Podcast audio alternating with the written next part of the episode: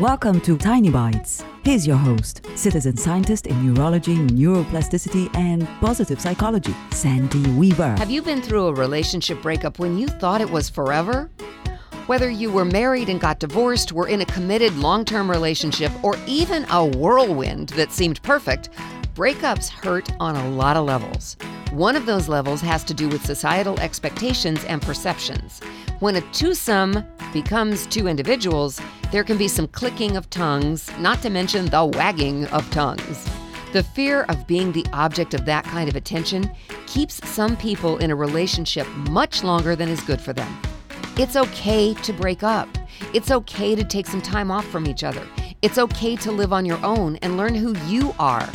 All of those options are far better than being with someone who does not value you. Loving someone who discounts you, staying with someone who discounts you, is you discounting yourself.